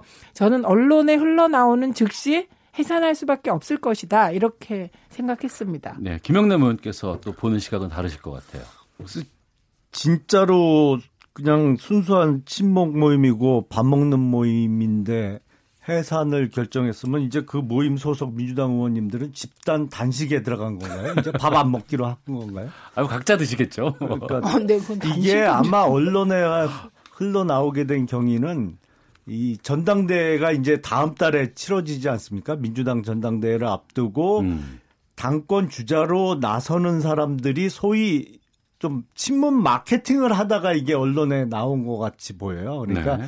내가 문재인 대통령하고 친하다. 내가 네. 정말 뭐 요새는 뼈문이라고 하잖아요. 뼛속까지 친문이다. 뭐 이러면서 당 대권 주자로서 어, 어떤 우위를 점하기 위해서 마케팅을 하다가 이게 부엉이 모임이 언론에 나왔고 그게 네. 이제 여기저기서 비판적인 목소리가 들리니까 아 진짜로 순수하게 밥만 먹는 모임 같으면 해산할 이유는 네, 저는 네. 없다고 봅니다. 그러니까 뭐 근데 굳이- 그게 아닌 모양이죠, 뭐. 네. 예, 그러니까 해산할 게 없다 이렇게 음. 보입니다. 그 다음에 그 뭐 뼈문이다 뭐다 이 말이 너무 이상한 말이죠. 예, 그래서 어 이게 이번 건을 계기로 정말 국민들께서 얼마나 민주당이 잘 되기를 바라고 음. 개파 갈등이 없기를 바라고 네. 뭐 그런지를 알게 된 것 같고요. 그러니까 뭐 해산이라는 표현을 쓴 거는 지금 별거 아닌데 뭐 쉽게 별건 아니라고는 하지만 지금 같아요. 전당대회를 앞두고 여러 그 어, 출마 의사가 지금 밝혀지는 분들도 있고 또 누군가가 이제 나오지 않을까라고 있을 때 이제 그 부분 때문에 좀 민감해지는 것 그러니까 같아요. 그냥 민감해봤자 소용이 없다는 거죠. 어. 그러니까 그 민주당 당 대표 선거가 의원들 몇 명이 모여서 나의 내가 문, 진짜 친문이야 이런다고 당 대표가 되는 게 아니다. 음. 그렇기 때문에 저는 그 부엉이 모임이 그런 모임이었을 리 없다고 생각하고요. 네. 이게 문제가 되는 건 지금 현재에도 저는 자유한국당도 끼리끼리 모여서 밥 먹고 비슷한 생각을 가진 분들이 유유상종하면서 미래를 구상할 것 같거든요. 아. 민주당도 그럴 것 같아요. 예. 그런데 그 구성원 누군가가 언론에 흘리는 순간 그 모임은 개파처럼 되고 이렇게 비난의 표적이 되거든요. 음. 그렇기 때문에 제가 말씀드렸잖아요.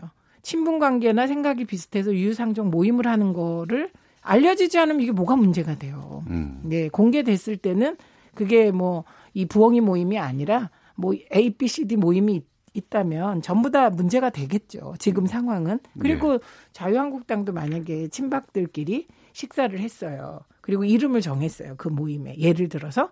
그런데 그게 안 알려지면 그만. 음. 근데 알려졌어요 이름이. 이 그- 네이밍이 돼서 그렇죠. 그러면 이제 그때부터 문제가 되는 것이잖아요. 예, 김용남 의원님. 그렇죠, 뭐, 예. 근데, 당, 당마다 신속관계가 예, 예. 있죠. 근데 예, 이제 예. 그게, 아, 당내 정치가 됐던 아니면 이제 이 계파 갈등이 가장 극심하게 나타나는 건 역시 총선 때죠. 네. 공천을 앞두고, 어, 그게 갈등이 심화되는데 음. 사실은 뭐 의원들이 소위 얘기하는 정말 뭐 공부 모임도 있고 친한 사람끼리 뭐 의원회관 그 목욕탕에서 만나는 모임도 있지 않습니까? 근데 아 목욕탕 모임도 있어요. 정말? 목욕탕. 모임이 있죠. 예. 어. 아침마다 거기서 목욕하는 의원들끼리 좀 친해서 예, 예. 어, 뭐 아침에 만나서 인사하면서 오늘 뭐 점심 약속 있냐 뭐 이래 갖고 자연스럽게 모임이 형성되는 경우도 있는데 예. 이게 개파라는 성격을 띠는 건 역시 가장 중요한 거는 공천입니다. 어. 그리고 전당대회 때 힘을 몰아서 우리 쪽에서 이제 당권을 차지해 보자 이런 이유가 있는 것이고요. 예. 모든 게 이제 공천 때문인데 그것 때문에 사실은 뭐 아, 상향식 공천을 해보자 뭐 이런저런 아이디어를 냅니다만 그게 음. 참 어려운 게 상향식 공천은 사실상 현역 의원이나 지금 당협위원장, 지역위원장을 갖고 있는 사람들에게 기득권을 인정해주는 제도라서 참 네. 어렵습니다 이게. 예. 네, 네. 그 전당 8월 25일 전당대회를 앞두고 이제 신문 이후에 이제 교통 정리가 어떻게 이루어질까에 대한 관심들이 좀 많이 있어요. 그리고 이제 여러 가지 추측들도 좀 난무하는 것 같고 지난번에 정청래 의원 이 자리에 오셔가지고는 어, 본인이 출처는 밝히진 않지만 이해찬 어, 의원이 출마할 것이다. 뭐 이렇게 얘기도 하셨더라고요. 어떻게 보세요? 아마 출마 요구를 많이 받고 있는 것으로 압니다. 그런데 예. 뭐 결정을 어떻게 하셨는지는 모르겠고요. 네. 예, 그래서 어, 교통 정리가 필요하면 교통 정리를 할 테고 어, 예, 대표로 출마할 가능성이 있는 분들이 예. 또그 판단에 따라 교통 정리가 필요하지 않다고 판단하면 어, 어차피 한 달 후에 컷오프를 하거든요. 예, 당 대표 후보들 이렇게 나오면 총세그 세세 명까지 뽑아요. 예, 남는다면서요. 그러니까 그냥 뭐 교통 정리 없이 어. 그냥 뭐 당원 당원이나 뭐 우선, 중앙위에 맡기자. 음. 그리고 당 대표는 당원들 당심에 맡기자. 이렇게 결정하시든지 네. 저는 이제 과열되지 않았으면 좋겠다. 어. 예, 되게 야당의 당 대표 선출은 야당의 당 대표가 잘하면 대권 후보로 크기 때문에 네. 뭐 과열돼도 잃을 게 별로 없습니다. 음. 그런데 여당의 당 대표는 이게 문재인 정부의 국정을 뒷받침하는 여당이기 때문에 사실은 과열보다는 누가 그 역할에 충실할까를 보고 결정을 해야 되는데 네. 이게 이제 언론의 부추김. 음. 네. 예. 이게 되게 큰 것 같아요. 저를 아주 그냥 쫙 보시면서 그 얘기를 네. 하세요. 언론의 책임에 대해서. 아니 부추김. 부추김. 네, 아. 그래서 언론이 되게 판을 짠다는 느낌도 받거든요. 음, 음, 음. 그래서 과거에 이제 민주당 2002년 대선 후보 경선 때 노무현 전 대통령께서 특정 신문을 딱 지, 가리키면서 경선에서 손대라고 하신 일이 있는데 네. 요즘도 보면 언론이 좋아하는 후보가 있나 이런 생각이 저도 들거든요. 음. 그래서 그런 것에 너무 구애되지 말고 예. 어, 누가 문재인 정부의 국정 성공을 잘 뒷받침하고 음. 어, 그러면서 잘 견제하면서 뒷받침하고 네. 예, 그럴 수 있는지를 보고 저는 아주 당원인들은 현명하게 판단하실 것 같습니다. 예. 자유한국당 쪽에서 이제 비대위원장에 대한 관심들이 상당히 좀 높습니다. 예. 그리고 다양한 후보들이 좀 나오고 있고, 근데 또 본인들은 또 정작 후보의 이름에 올, 올 내리는 거에 대해서는 좀 달리 생각하고 계시는 것 같은데, 그 말씀만 듣고 좀 다른 아 이런. 상황일 때 전라도 사투리로는 뻘짓하네 참말로 이렇게. 뻘짓하고 있는 거야. 쓸데없는 짓 하고 있는 거예요. 예. 지금 비대위가 비대위가 의미가 있는 것은 총선을 앞두고 정말 공천권 생사 어 그냥 죽이고 살리고를 할 수 있는 특권을 주어지는 음. 비대위가 의미가 있는 거지. 아직 네. 1년 9개월이나 남은 총선. 음. 지금 비대위가 구성되고 어떤 분이 비대위원장이 오든 할 수 있는 일이 없거든요. 그냥 뭐 당원 당규 바꿔서 앞으로는 우리가 어떻게 하자, 뭐 공천은 어떤 절차로 어, 결정해 보자 이렇게 바꾸는 거 정도 하는 건데 그거 다음 당 지도부가 새로운 사람이 들어서서 다시 바꾸면 그만이에요. 그러니까 네. 그냥 차기 전당대회까지 관리형 그게 비대위원장이 하든 아니면 당대표 권한대행이 한 어, 50여일 동안 하든 그걸 관리하면 되는 건데 네. 이걸 장기간으로 비대위 체제로 끌고 가면서 뭔가 변화를 모색하려고 이게 꼼수를 부리다 보니까 아무도 오지도 않겠다는 비대위원장을 모시겠다고 지금 허튼 짓 하고 있는 거죠. 근데 일정 정도의 힘을 주지 않으면은 비대위원장으로 와서 무언가 해보려고 할 수 있는 그 힘도 지금 없을 거 아니겠습니까? 그러니까 그 힘이라는 게 사람 그 사실은 제도 바꾸면 뭐예요? 사람이 그대로면 뭐 바뀌는 게 없는 거죠. 제, 제도는 다음에 또 바뀔 수도 있는 거고. 그러니까 네. 현역 의원들을 쳐낼 수 있어야 그게 힘이 주어지는 건데 네. 사실상 현역 국회의원을 쳐낼 수 있는 방법은 없거든요. 그거는 어. 총선 때 공천으로 쳐내는 수밖에 없어요. 예, 예. 근데 1년 9개월 남으셨다고 하니까 예, 하는 예. 말씀이에요. 그러니까 지금은 아, 한국당의 경우에는 정상화가 시급합니다. 왜냐하면 예. 그동안 그 홍준표 대표 체계에서 완전히 당이 비정상적으로 운영이 되고 최고위원회라는 게 사실 유명무실해졌어요. 그러니까 대표 혼자 원맨 쇼를 하다 보니까 음. 이런 거를 좀 정상화시키고 당의 기구 뭐 예를 들어 완전히 망가진 여의도 연구원 같은 것도 좀 어, 회복을 시키고 이런 정상화를 한 다음에 총선을 한 두 달 앞두고 야 요번에 이래도 우리가 살아남기가 어렵겠다 정말 비상상황이다 그러면 그때 객관적인 어떤 공정한 그 분을 비대위원장으로 모시고 마음대로 다만 자의적으로 행사하지 말고 객관적이고 공정한 기준 하에 누구라도 목을 예. 치십시오. 이렇게 권한을 드리고. 맡기는 게 순서죠. 알겠습니다. 앞서 하태경 의원 같은 경우에 제가 지금 여쭤봤거든요. 예. 어느 주- 정도 되는 분이 오시면 좋겠습니다. 히딩크 얘기를 하시던데 최민희 의원께서는 어떻게 이 자유한국당 돌파가 될 것 같다고 보세요? 그러니까 어려운 상황이죠. 왜 네. 어렵냐면 너는 죽고 나는 살아남아서 공천 받겠다 이런 심리로 음.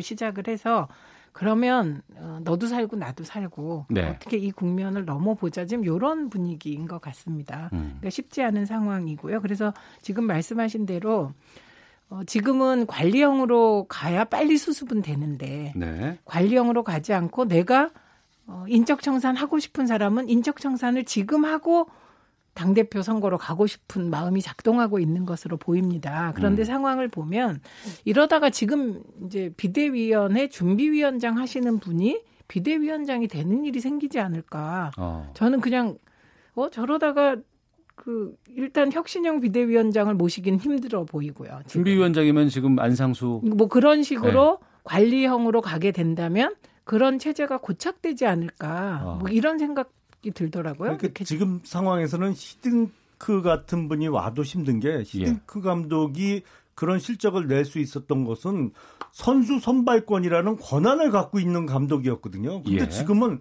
선수 선발권이 없어요. 왜냐하면 선수 선발은 1년 거의 한 8개월 후에나 가능하기 때문에. 어. 그러니까 히딩크 같은 분이 와도 지금 할 수 있는 게 없어요, 지금. 음. 그 김무성 의원이 김성태를 더 이상 흔들지 말라라고 이제 편을 들고 나서니까 네. 정우태, 김진태 등 친박계 쪽에서는 김무성 의원의 탈당을 지금 요구하고 있는 상황인데 이 개파 갈등이 또 계속 부추겨지고 이렇게 드러나는 것도 더욱더 큰 문제로 좀 남지 않을까 싶은데요. 그 김무성 의원이 김성태 당대표 권한대행을 흔들지 마라라고 얘기하는 순간에 아, 두 사람이 같은 편임을 다시 한번 확인시켜준 효과밖에 없었던 네, 것이죠. 네. 그러니까 어. 역시 둘은 같은 편이구나. 네. 그러니까 이제 아, 다른 쪽에서 어, 당신도 나가라 뭐 이러고 있는데 네. 이 개파 갈등은 죽어야 끝나, 끝납니다. 이게 그러니까 정치적인 그 생명이 끊어져야 그러니까 예, 예. 현역 의원인 경우에는 현역 의원 배지를 떼야 이게 끝나요. 예, 예. 어, 그러니까 어- 어차피 총 정리는 다음 어. 총선에 하는 수밖에 없습니다. 예. 그리고 또 이제 그런 어 아주 과도한 과한 어떤 혁신적인 조치가 없- 없는 한 자유한국당은 되살아나기 쉽지 않다. 이런 진단들 때문에 여기저기서 뭐 이국종 교수니 도올이니 무슨 뭐 도올 선생이니 뭐 이회창 전 총리니 많은 얘기들이 나오는데 이게 또 너무나 희화되지 않나라는 생각도 들기도 하거든요. 그러니까 그분들을 안 하겠다는 뜻입니다. 안 하겠다. 예, 그분들을 40분의 1 리스트, 50분의 1 리스트 이렇게 놓는 순간 네. 이 그분들은 오실 가능성이 제로입니다. 음. 그래서 그나마 이제 보수 쪽에 조금 소구력이 있어 보이는 이해창 전 총재 같은 경우는 안 하겠다고 아예 통보를 했다는 거 아닙니까?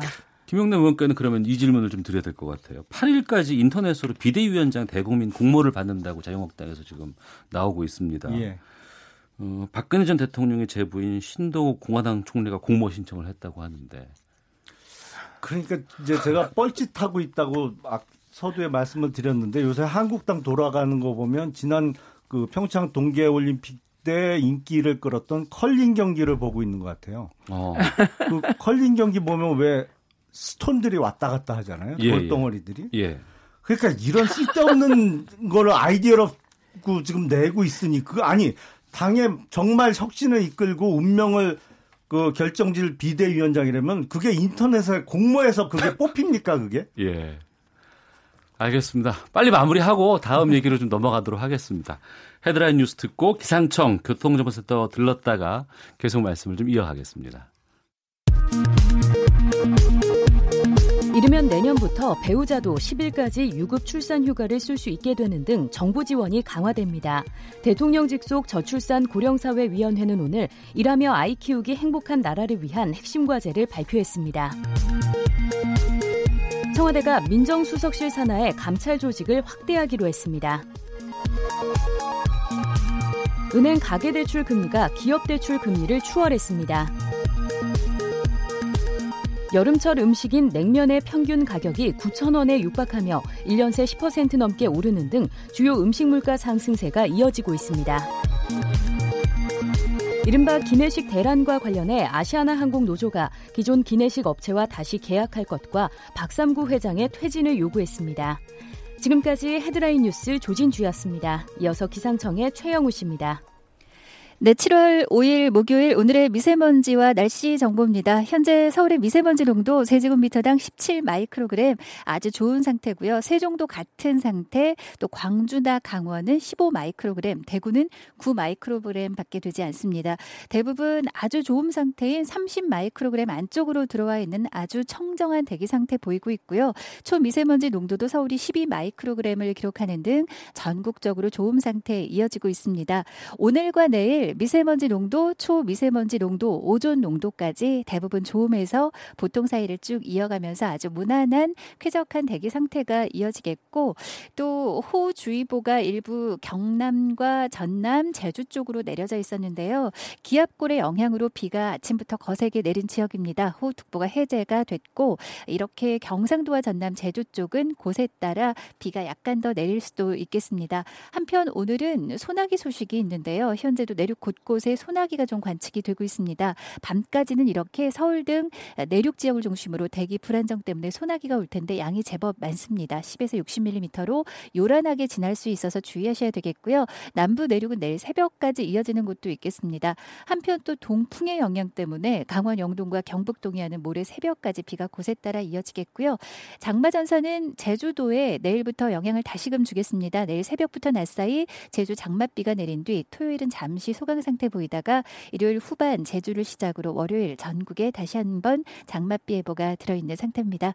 오늘 기온은 서쪽이 더 높은데요. 서울, 세종, 대전 29도, 광주 30도 등 무덥겠고 대구와 부산은 26도, 강릉 22도로 동풍의 영향을 받는 특히 동해안 쪽은 낮 동안에도 선선하기도 하겠습니다. 현재 서울 기온은 28.3도까지 올랐습니다. 지금까지 미세먼지와 날씨 정보였고요. 계속해서 이 시각 교통 상황은 KBS 교통정보센터의 박소영 씨가 정리해 드립니다. 도로 곳곳에 돌발 상황들이 많습니다. 먼저 간선도로 올림픽대로 공항 쪽인데요. 서울교 부근에서 4차로를 막고 작업을 하고 있습니다. 여파로 여의상류 지나서부터 정체가 되고 있고요. 이전에 성수에서 반포 사이로 서행합니다. 서부간선도로 안양 쪽으로 성산에서 금천까지 전 구간 지나기가 어렵고 또 경부고속도로 서울 쪽으로는 서초 부근에서 사고가 있었는데요. 이 처리 작업은 끝났지만 양재부터 정체가 여전합니다. 서울 외곽순환고속도로 일산에서 판교 쪽으로 조남에서 삼본 사이로는 작업 때문에 밀리고 있고요. 반대쪽으로 장수에서 송내까지 정체입니다. 다음 주 화요일 0시부터 한남이 고가차도 철거가 시작되는데요. 한남대교와 남산 1호 터널을 이용하셨던 분들은 당분간 반포대교와 녹사평로 그리고 동호로 쪽으로 우회하셔야겠습니다. 이 여파로 당분간 정체가 심할 것으로 예상되니까요. 참고해서 운행하시기 바랍니다. KBS 교통정보센터였습니다.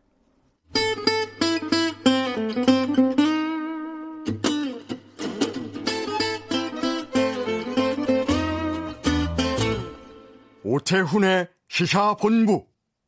네, KBS 일라디오 오태훈의 시사본부 각설하고 목요일 코너입니다. 왜 웃으세요? 누구 흉내낸 목소리인가요? 예, 예, 예, 예, 있- 그분입니다. 예, 네. 예. 자, 각설하고 목요일 코너인데요. 최민희 전 더불어민주당 의원, 또 자유한국당 김영남 전 의원 두 분과 함께 말씀 이어가고 있습니다. 정부의 재정개혁특별위원회가 종합부동산세를 인상하고 금융소득 종합과세를 대폭 늘리는 등 이른바 부자 증세 권고안을 내놨습니다. 여기에 대해서 자유한국당은 특정 계층에 의한 아, 징벌적 과세다라고 반발하고 있는데 어, 김영남 의원님 먼저 예. 이그 이번 재개특위에서 내놓은 이번 그 권고안 어떻게 보시는지 좀 설명해 주세요. 지금 한국당에서 특정 계층에 대한 징벌적 과세라고 이제 논평을 냈는데 이게 참 공부 안 한다는 티가 네. 여기서도 나는 거예요. 아 자유한국당이 예, 예. 이이 징벌적이지 않거든요. 이번 그 내용은 부자 증세가 아닙니다. 네. 기본적으로 그냥 증세예요. 음. 부지 계층을 구분해서 얘기하자면 중산층 이상은 다 증세가 되는 거예요. 그러니까 예.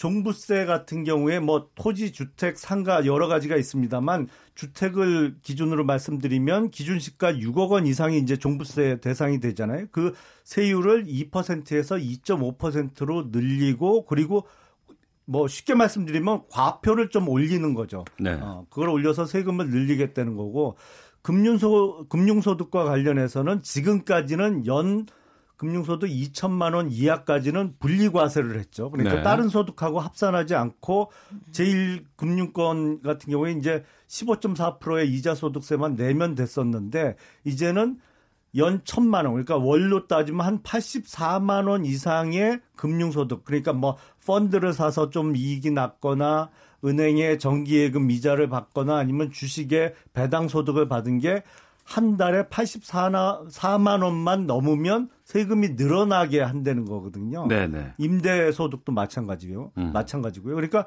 한 달에 84만 원 정도의 금융 소득을 갖고 이게 부자다 이렇게 단정하기는 어렵죠. 그러니까 지금 어, 특위의 권고한 대로 정말 증세가 이루어진다면 그거는 중산층은 다 해당될 수 있는 안이거든요. 그러니까 네. 애초에 아마 정부 여당, 여당인 민주당에서도 이 안에 대해서 환영의 입장을 내놨다가 하루 만에 약간 발을 빼는 듯한 모양새를 어, 갖추는 이유가 이게 증세가 되는 대상이 너무 많아져요. 그러니까 사실은. 지금 그 부분을 좀 정리를 해드리면 이거는 지금 권고 아닙니다. 네. 확정된 이 세제안이 아니고 그리고 기재부 같은 경우에는 그 이 권고안 중에서 금융소득 종합과세 부분은 수용하지 않았고요.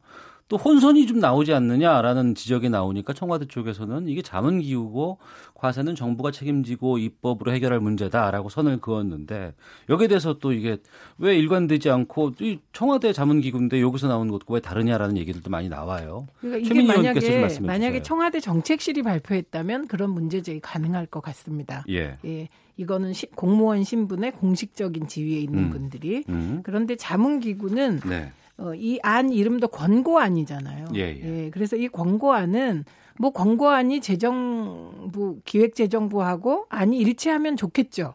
그거는 뭐 완전히 그 잘 맞는다고 보이니까. 근데 저는 오히려 네. 이게 약간의 어, 그 입장이 다른 것이 더 낫다고 봅니다. 아, 예? 음. 그래야 현실적으로 수정도 되고 부족한 게 보완도 될 것 같거든요. 예, 예. 그래서 그걸 혼선이라고 보는 거는 저도 동의가 잘 안 돼요. 어. 예, 그래서 이번에 권고안이 나온 건 청와대 정책기획위원회 내의 재정특위거든요. 그러니까 이제 주로 교수님들 중심으로 이제 운영이 됐고 거기에 기재부도 들어갔어요. 예, 들어가. 있습니다. 그런데 소수. 의견을 이미 냈습니다. 음. 그 재정특위 안에 대한 소수 의견을 적시해 놓은 게 기재부하고 일치하더라고요, 그게.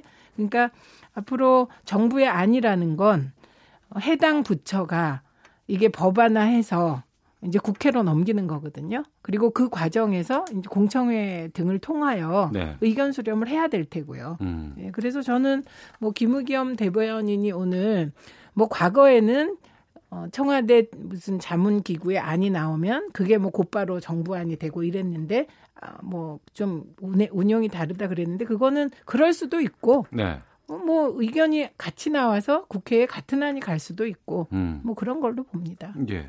김영남 의원님.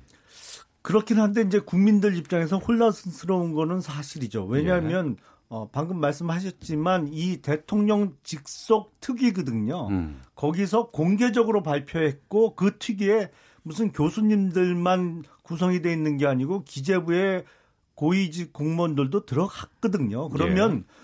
국민들께 공개적으로 이 공고안을 발표하기 전에 기재부하고 충분히 협의를 했어야죠. 음. 발표 그래- 전에. 그렇죠. 그래서 기재부에서 충분히 받아들일 수 있는 정도의 안을 공개적으로 발표를 하고 그게 입법으로 흘러가야 되는데 아니 대통령 직속 특위에서 발표하자마자 경제부총리는 야 이건 좀 아니다라고 하고 그러다 보니까 아유 그 민주당에서도 야 이거 아닌가 보다. 처음엔 환영한다고 했다가 이게 증세 범위가 너무 큰게 음. 알려지니까 아 뜨거 하고 이제 아니 다시 한번 생각해봐야 되겠다. 이거 자체가 사실은 정책 혼선으로 비춰질 수밖에 없는 아, 상황이거든요. 이거는 네. 거꾸로 이런 증거일 수도 있습니다. 보통은 정책기획위원회 사나 재정특위에서 뭔가 안을 만들면 예. 기재부만 들어가는 게 아니라 청와대도 들어가서 조율을 하기 때문에 혼선이 없는 결과가 나오는 거거든요. 음. 그런데 저는 지금 이제 이 세금을 어떻게 할 것인가 논의는 세금이 소득 재분배의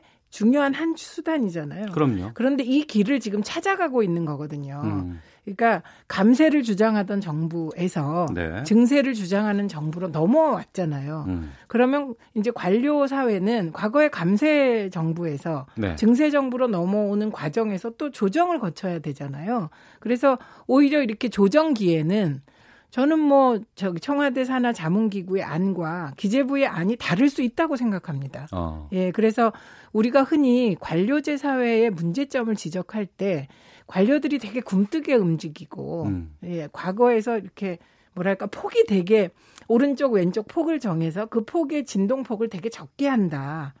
그래서 관료가 보수화됐다. 뭐 이런 비판도 하잖아요. 그러니까 지금 조정기기 때문에 충분히 나타날 수 있는 현상 같아요. 예. 하지만 이제 문재인 정부의 여러 가지 정책 중에서 특히 경제 쪽에 대한 어, 좀 아쉬움 아니면 여기에 대한 분노 아니면 여기에 대한 잘못됐다고 지적하시는 분들이 분노까지는 아닌 것 같은데요. 아니 이- 있기도 합니다. 어, 그렇기 때문에 이제 이런 그 약간의 엇갈림이라든가 좀 이렇게 논란이 나오고 혼선이 나오는 거에 대한 걱정들도 좀 많이 있는 것 같습니다. 어떻게 하는 게 좀 나을지 마지막으로 김영남 의원께 시간 드릴게요. 일단은 충분히 정부 부처 간에 수기를 해서 합의된 안을 국민께 말씀드리는 것이 국민들의 혼란을 막기 위한 방법이고요. 예. 그리고 저는 기본적으로 감세론자거든요. 저는 증세에 찬성하지 않습니다. 네. 뭐 개인적인 의견으로는 예나 지금이나 국가가 세금을 걷어서 나눠주는 과정에서는 항상 나눠주는 사람이 더 많이 먹게 돼 있어요. 그러니까 그게 꼭 세금을 횡령한다는 의미보다 예, 예. 나눠주는 관리비용, 사람의 관리비용. 아. 본인의 이익을 위해서 음, 음. 아니면 그게 뭐 정치적인 이익이 됐던 어떤 본인의 치적상이 됐던 그걸 위해서 쓰게 돼 있다는 거죠. 그러니까 네. 저는 정부를 포함한 공공 분야의 효율성을 별로 신뢰하지 않기 때문에 음. 아 글쎄 세금을 많이 늘리는 거 저는 기본적으로 찬성하지 않지만 할 수 없이 늘린다고 하더라도 조세 정의라는 측면에서 너무 증세 대상을 한꺼번에 넓히는 거는 바람직하지 않다라고 생각을 합니다. 근데 알겠습니다. 그러면 마지막으로 시간 드릴게요. 예. 한 10초만 말씀해 주세요. 이 양극화가 심해지는 상황에서 소득 재분배의 방법을 제시하셔야 합니다. 예. 네. 일자리가 소득 재분배의 최고의 방법입니다. 예, 한 주간의 말말말로 정치권 이슈를 정리하는 각설하고 더불어민주당 최민희 전 의원, 김영남 자유한국당 전 의원 두 분과 함께 말씀 나눴습니다. 두 분 말씀 고맙습니다. 감사합니다. 고맙습니다.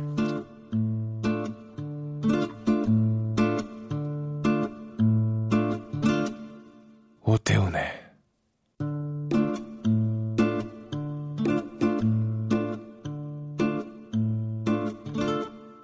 시사본부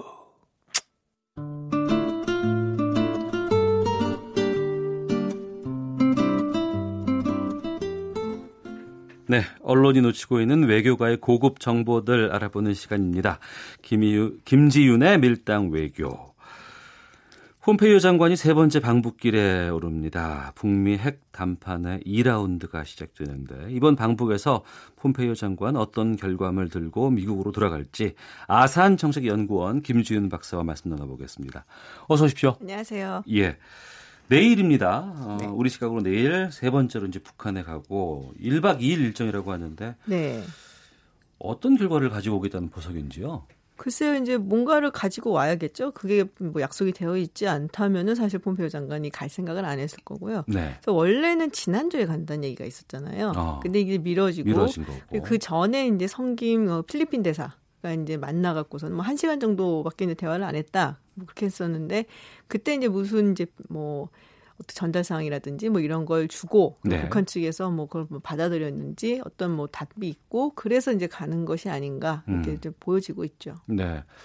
이번 세 번째 방북인데 그렇죠. 첫 번째는 아무런 어떤 뭐 결과나 계획이나 이런 것보다는 새롭게 무언가를 여는 네. 측면에서 갔고 극비리에 갔다 왔습니다. 그렇죠. 예. 두 번째는 북미 정상회담이라는 갔- 예. 중요한 결과물을 내기 위해서 노력하기 위해서 네. 갔다고 한다 그러면 이번에는 그것들을 다 이행하기 위한 절차들을 해 나가기 때문에 더욱더 중요한 만남이 아닐까 싶은데. 그러니까 이게 북미 정상회담 끝난 지가 지금 3주 지났잖아요. 예. 근데 어떤 가시적인 성과가 아직 없단 말이에요. 어. 북한 측의 뭐 행동이라든지 오히려 미국이랑 이제 한국 측에서는 한미 연합 훈련 이거를 이제 중단한다는 얘기가 있었고 예.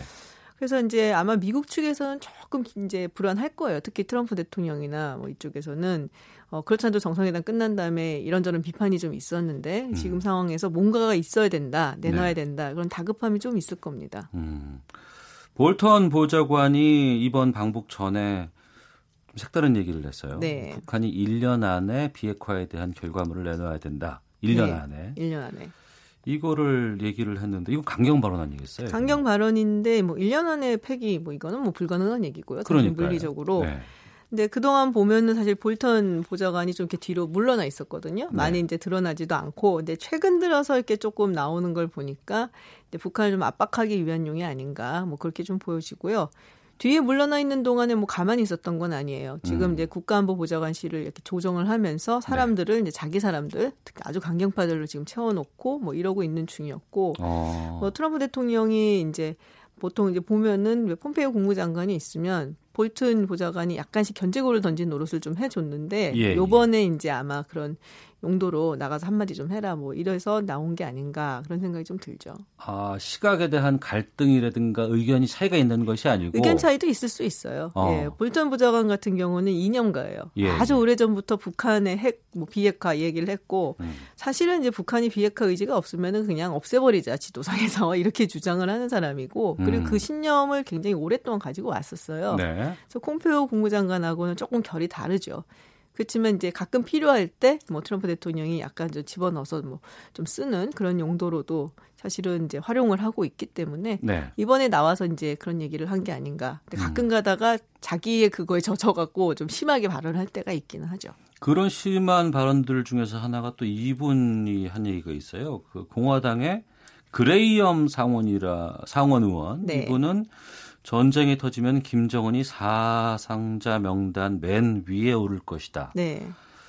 이런 말을 했는데 북미 회담 후속 주최된 미국 의회의 냉소적인 분위기를 반영한 발언인 것인지 아니면 그냥 한 사람의 강경 발언인 것인지 그러니까는 기본적으로 냉소적이긴 해요. 네. 그러니까 민주당 같은 경우는 일단 트럼프 대통령을 못 믿고 음. 그리고 이번에 결과에 이제 만족하지 못하고 있는 상황이고 정상회담 전에도 사실은 상당히 불신을 보냈죠. 네. 공화당은 이제 그래도 자기 대통령이 가서 만나고 왔는데 이제 대놓고 반대 못해도 상당히 강경파가 원래 공화당에 포진해 있거든요. 음. 그래서 그냥 뭐 말은 못하고 그냥 그러고 있었는데 린지 그레이엄 같은 경우에는 그 중에서도 굉장히 강경한 입장이에요. 예. 예, 트럼프 대통령하고 별로 사이는 좋지는 않습니다. 아, 공화당임에도 예, 그런데 이제 계속 러브콜을 보내는데 음. 예전에 트럼프 대통령 반대했던 이력이 좀 있어서 또 트럼프 대통령이 또 뒤끝하면 또 끝내주기 때문에 어 조금 이렇게 껄끄러운 사이기는 해요. 네. 그래서 이제 가끔 나와서 이제 뭐 언론의 이야기를 인터뷰를 하면은 항상 강경한 발언을 하는 사람입니다. 린지 어. 그레이엄은. 그러니까 뭐 개인적인 좀 생각이 좀 반영되어 있는 발언일 수도 그럴 있겠군요. 수도 있죠. 예. 어. 근데 그이 부분에 대해서는 제가 김지윤 박사님 오시면 꼭 여쭤보고 싶었어요. 네. 최근에 뭐 여러 가지 방송들 중에서 특히 이제 미국 내 방송에서 북한이 비핵화에 대한 의지가 없다, 네. 감추고 있다, 계속해서 무언가를 준비하고 있다. 네. 그리고 협상 중에도 계속 우라늄을 농축하고 있다. 미사일 공장도 계속 짓고 네. 있다. 이런 보도가 확인된 건 아닌 것 같고 계속 추측성 보도들이 나오고 있는데 이거 어떻게 보세요? 그 보도의 기본이 사실은 DIA라고 예. 어, 미국 국방부에 속해 있는 정보기관 네, 보고서에 기반한 걸로 나오고 있습니다. 그리고 CIA 이제 어, 관련자 어, 음. 하고 이제 발언이었다. 뭐 누군지 밝히진 않았고요. 네. 근데 이게 DIA는 이제 제가 말씀드렸다시피 국방부에 속해 있는 정보기관인데 네. 미국에는 정보기관이 한 18개 있어요. 그렇게나 많아요? 예. 그러니까 어. CIA나 FBI처럼 우리가 잘 아는 거 외에도 예, 예. NSA라든지 예. 어, 국무부나 국방부 같은 곳은 이 기본적으로 자기네 안에 있는 음. 그런 정보기관이 있습니다. 네. 그래서 국방부에 속한 게 이제 DIA이고 국무부에 속한 건 또 INR이라고 또 있어요. 음. 서로 자기들이 제일 뛰어나다고 이야기들을 하는데 네. 이게 이제 DI에서 흘러나왔다라는 얘기를 듣고 아 이게 약간 국방부 측에서 좀 원하는 거 아닌가? 네, 좀 약간 그런 게 아니었나 싶은 생각이 드는 게 어. 미국 이제 외교안보 정책 같은 경우는 크게 이제 트로이카 형식으로 보시면 돼요. 네. 국무부, 국방부, 국가안보보좌관 예. 이렇게 셋인데 셋이서 이제 나름의 경쟁을 사실은 하죠. 음. 사이가 아주 안 좋을 때도 있고. 네. 지금 같은 경우는 국무부가 이제 폼페이오 장관이 이끌고 나가면서 사실은 이제 그 전에는 국무부가 거의 찬밥이었는데 음. 이제 장관이 이제 이끌고 나가면서 약간 앞으로 나오고 있는 상황이고 네. 국방부 보좌관 같은 경우는 사실 이제 예전에 맥메스터가 있을 때는 국방부하고 그러니까는 맥티스 장관하고 켈리 비서실장이 거의 이제 약간 좀 뭐랄까 제압하다시피 했어요. 어. 왜냐면은 이 켈리하고 맥티스는 대장 출신 별 4개, 예, 예. 맥메스터는 별 3개예요. 아, 그렇군요. 그래서 별 2개, 3개의 차이와 별 예. 3개, 4개의 차이는 엄청납니다. 어마어마하게 예, 예. 그렇습니다. 예. 예, 그래서 자기가 애들이 이제 어떻게 보면 맥매스터를 조금 이렇게, 음. 이렇게 막 이렇게 뭐라 그럴까 이렇게 조정할 수 있는 네, 네. 볼트는 완전히 결이 다른 사람이죠. 예. 그리고 매티스 장관하고 사이도 안 좋아요. 어. 그래서 이제 아마도 또 매티스 장관이 요새 조금 찬밥이라는 얘기가 돌고 예. 또 뭐 잘릴 거란 얘기까지 돌고 음. 그래서 국방부에서 한번 친 게 아닌가라는 네. 생각도 사실은 좀 들어요. 음, 국방부 입장에서는 북핵 뭐 폐기라든가 이런 것들이 좀 가시화되고 그러면 이제 국방부의 힘이 좀 아무래도 좀 약해질 수도 있기 때문에라는 부분들도 좀 있을 수 있겠군요. 지금 완전 밀리고 있거든요. 예, 예. 그러니까 트럼프 대통령이 국방부 예산을 막 늘려주면서 어. 국방부가 야 이제 우리 세상 왔다 약간 이랬는데 사실 이제 오바마 대통령이 이제 조금 조금 뒤로 이제 찌그러져 있었어요. 근데 예, 예. 그게 이제 또 약간 좀 밀리는 양상이 어. 되고 그러니까 국방부에서 사실은 조금 회심의 작전으로 내놓은 게 아닌가라는 생각도 살짝은 해봤습니다. 제가. 이 코너 제목이 밀당 외교인데 그 진짜 그야말로 이제 미국의 그 밀당 외교에 대한 것들에 대해서 좀 알기 쉽게 좀 얘기를 해주시는 것 같아서 고맙습니다. 이 부분도 좀 여쭙게요. 북한의 비핵화 시간표를 제시하지 않겠다. 네. 폼페이오 국무장관 방북에 앞서서 이제 네. 국무부 쪽에서 나온 얘기예요. 대변인 브리핑인데 이건 무슨 뜻을 담고 있는 거예요? 약간 북한 달래기가 달래기. 아니었나. 음. 그러니까 폼페이오 장관은 어 이게 굉장히, 굉장히 중요한 이슈예요. 네. 그러니까 다들 잘 알려져 있지만 자기가 대선에 한번 나가려는 욕심이 있는 사람이고. 아 폼페이오가요? 네. 어. 그리고 폼페이오 장관의 이력을 보면은 공화당 대선 후보로 나갔을 때 네. 너무너무 공화당 사람들이 좋아할 그런 스타일이에요. 왜 그럴까요? 일단 육사를 수석으로 졸업을 했고요. 아 엘리트군요. 네, 그리고 하버드 법대를 나왔고 어. 그리고 이제 군인에 대해서 그 군복무도 했어요. 그래서 군인에 대해서 미국 사람들은 굉장히 무한한 존경을 보냅니다. 그러니까 공화당에서는 참 좋아할 만한 것들을 많이 갖추고 있는 사람이네요. 그렇죠. 그리고 어. 원래 출신 그 지역구도 캔사스거든요. 예. 그러니까 Midwest라고 하는 그 중부 지역은 전부 다 그냥 제압할 수가 있어요. 어.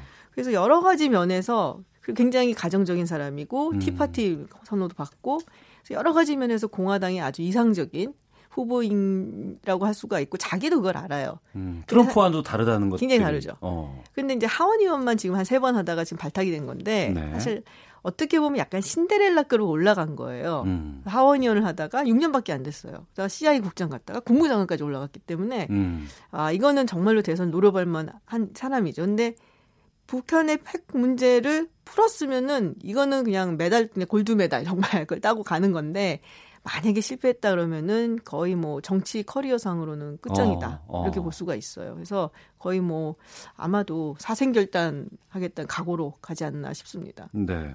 그렇다고 한다 그러면 그 사실 결단의 자세로 북한을 들어가서 어떤 결과물을 가져올 것으로 전망하시는지. 그게 이제 참 애매한데. 전망은 항상 애매해요. 네, 전망은 예, 항상 예. 틀리더라고요. 그리고 예. 어 근데 빈손으로 올 거면 가지 않죠. 일단 음. 말씀드렸던 것처럼. 네. 그리고 유해 송환 이야기도 물론 있지만 네. 어, 그 이상을 아마 가져와야 되지 않을까라는 생각을 좀 하고. 네. 근데 이제 여기서와 이거와는 별도로 유해 송환은 또 굉장히 중요합니다. 음. 그거는 이제 국내 정치상으로는 우리가 생각하는 것 이상으로 아주 뭐 파급력이 클 거고요. 네. 어, 제가 듣기로는 이제 북한에서 핵물질은 반출을 할 수가 있겠지만 핵탄두는 곤란하다. 뭐 이런 이야기가 있어요. 핵 물질은 반출이 가능하지만 탄두는 불가능하다. 그러니까는 이제 탄두라는 것이 이미 만들어 놓은 것이고 예. 핵물질이라는 것은 사실은 만들 수 있는 거죠. 그렇죠. 후에. 예. 그러니까는 뭐 만- 농축 우라늄이라든가. 그렇죠. 네. 그러니까는 지금 만들어 놓은 것은 이제 주기 싫다는 얘기죠. 사실 어. 말하면. 근데 이건 뭐 어디까지나 카더라 통신이기 때문에 뭐 예, 말씀을 예. 드리기 좀 그렇고 그렇다면은 핵물질이나 반출이나 아니면 미사일 뭐 실험장 이런 부분에 대한 좀 더 구체적인 일정과 약속 음. 뭐 이런 거 받아오지 않을까 뭐 이런 정도로 이제 예측들을 하고 있습니다. 네. 지난 그 6.12 북미 정상회담 이후에 네. 유해 송환이 상당히 좀 급 작스럽게 전개가 되다가 지금 잠시 또 멈추고 있거든요. 네. 이건 일부러 멈추고 있, 다는좀 생각이 들기도 하는데. 뭐 일부러 멈추는 것 같기도 하고요. 그 예. 그게 그렇게 쉽지는 않은 거예요. 그건 물론 어. 이제 북한이 계속 발굴을 해, 해왔고 해, 예. 해놓은 것도 이미 있어요. 있긴 음. 있는데 이게 이제 우리가 말하기가 사실 유해 송- 송환이지 이게 벌써 몇십 년 전 일입니까 이게 그러니까는 그때 이제 보냈을 때 예전에 보냈을 때도 이게 뭐 이제 사람이 아니고 동물이었다 뭐 이런 음. 얘기까지 나오고 뭐 그랬을 네. 정도로 사실 힘든 작업이고요. 이게 이제 예전에는 뭐 10구 뭐 이런 식으로 조금씩 보냈거든요. 네. 근데 지금 200구를 한꺼번에 이제 보낸다. 그렇죠. 그러니까 예. 사실은 이게 그렇게 간단한 문제는 아니에요. 그러니까 음. 트럼프 대통령이 좀 앞질러 갖고 얘기를 땅 터트린 부분도 없잖아 있죠. 네. 저는 독립균열에 맞춰서 유해 송환이 좀 이루어지지 않을까 생각을 했는데 음. 지금 그 시기는 지난 것 지났죠. 같아요. 예. 예. 알겠습니다. 아, 북한 관련된 소식은 여기까지 좀 정리해서 듣도록 하고요. 미국과 중국 간의 통상 전쟁 네. 좀 다뤄봐야 될 것 같습니다. 상당히 살벌하고 좀 점입 가격이 아닐까 싶기도 한데. 이거는 이제 패권 전쟁, 패권 경쟁의 일부라고 보시는 게 맞죠. 네. 뭐 충분히 뭐 예상을 했었던 거고 지금 언젠가는 상황을 좀 정리해서 말씀해 주세요. 그러니까 지금 이제 통상 전쟁 이제 6기를 기점으로 해서 어 미국 측에서 340억 달러 수준의 이제 어 그 관세를 이제 그25% 관세를 물리겠다. 그러니까 중국이 우리도 그럼 똑같이 하겠다. 네. 지금 얘기를 했는데 여기서 이제 시차가 발생을 하죠. 중국이 이제 빠르잖아요. 음. 그러면은 이제 중국이 먼저 관세를 물리게 되는 모양새가 되는데 아, 그것도 있겠군요. 예, 예, 예. 그거 계산을 잘 못했던 것 같아요. 근데 어. 그렇게는 안 할 것 같다라는 게 지금 이제 예상이고요. 예. 그래도 중국이 먼저 이제 선- 하지는 않을 것 같고, 음. 어, 이게 이제 원래는 이제 500억 달러 를 이제 물리겠다라는 얘기를 했었던 거에서 이제, 이제 1차적으로 340억 달러가 나온 건데, 네. 기본적으로 이제 둘이 갈등 구조고, 작년부터 이 이야기는 계속 나왔었어요. 어. 그래서 이제 아마 올해, 네. 어, 미국이 중국을 좀 손을 봐줄 거다. 어. 라는 얘기가 이제 꾸준히 있었고, 예. 그래서 이- 그래서 이거는 이제 계속 될 거예요. 이번에 넘어간다고 하더라도 또 다시 이 얘기가 나올 거고 음. 미국이 중국을 어떻게든 견제를 하기 위해서는 이제 올해는 이제 계속 이런 얘기가 나올 겁니다. 그래서 네. 글쎄 뭐 WTO 탈퇴 뭐 이 얘기는 약간 좀 트럼프 대통령이 앞지른 게 아닌가라는 생각이 드는데 네. 그와 또 이제 동시에 우리가 약간 걱정을 해야 되는 부분은 사실은 나프타 어. 이게 이제 해결이 안 되고 있거든요. 예, 예. 올해 안에도 뭐 타결되기는 힘든 것 같고 나프타는 왜요? 어, 나프타에 이제 우리 기업들이 그 멕시코 같은 데 공장이 되게 많아요. 네. 그렇기 때문에 나프타가 만약에 깨지게 된다. 음. 이렇게 되면은 상당히 기업들이 힘들게 됩니다. 네. 사실은 한미 자유무역 협정보다 우리가 이제 대표적으로 얘기하는 자동차 예. 그쪽은 한미 자유무역 협정보다 음. 나프타가 사실은 타격이 더 커요. 예. 그래서 이제 그런 부분을 조금 우리가 주의해서 봐야 되는데 지금 나온 얘기가 트럼프 대통령이 음.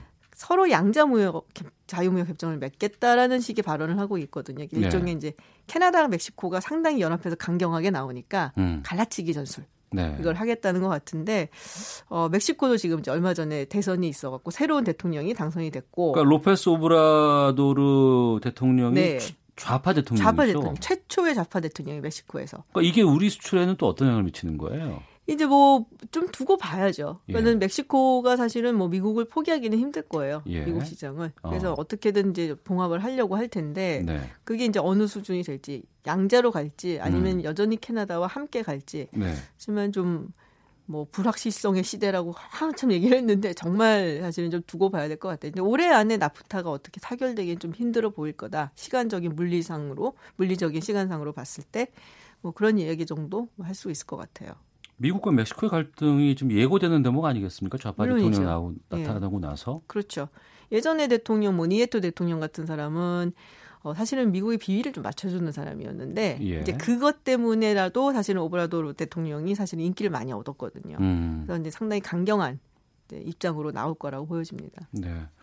월드컵 이후에 멕시코랑 관계가 좋아졌었는데 수출 쪽에서는 지금 어떨지에 대한 아, 우리는 좀 어떻게 보면 멕시코랑 한 배를 타고 있는 거예요. 그렇겠네요. 네, 또 네. 어, 그런 양상들도 좀 전개가 될 수 있지 않을까 예상하면서 외교가의 고급 정보들을 알아보는 김지훈의 밀당 외교 오늘 순서는 여기서 마치도록 하겠습니다. 자 아산 정책연구원의 김지훈 박사와 함께했습니다. 오늘 말씀 고맙습니다. 고맙습니다. 네. FM 97.3MHz KBS 제1라디오 오태훈의 시사본부 오늘 순서는 여기서 마치도록 하겠습니다. 아, 저는 내일 12시 20분에 다시 인사드리겠습니다. 내일 뵙겠습니다. 안녕히 계십시오.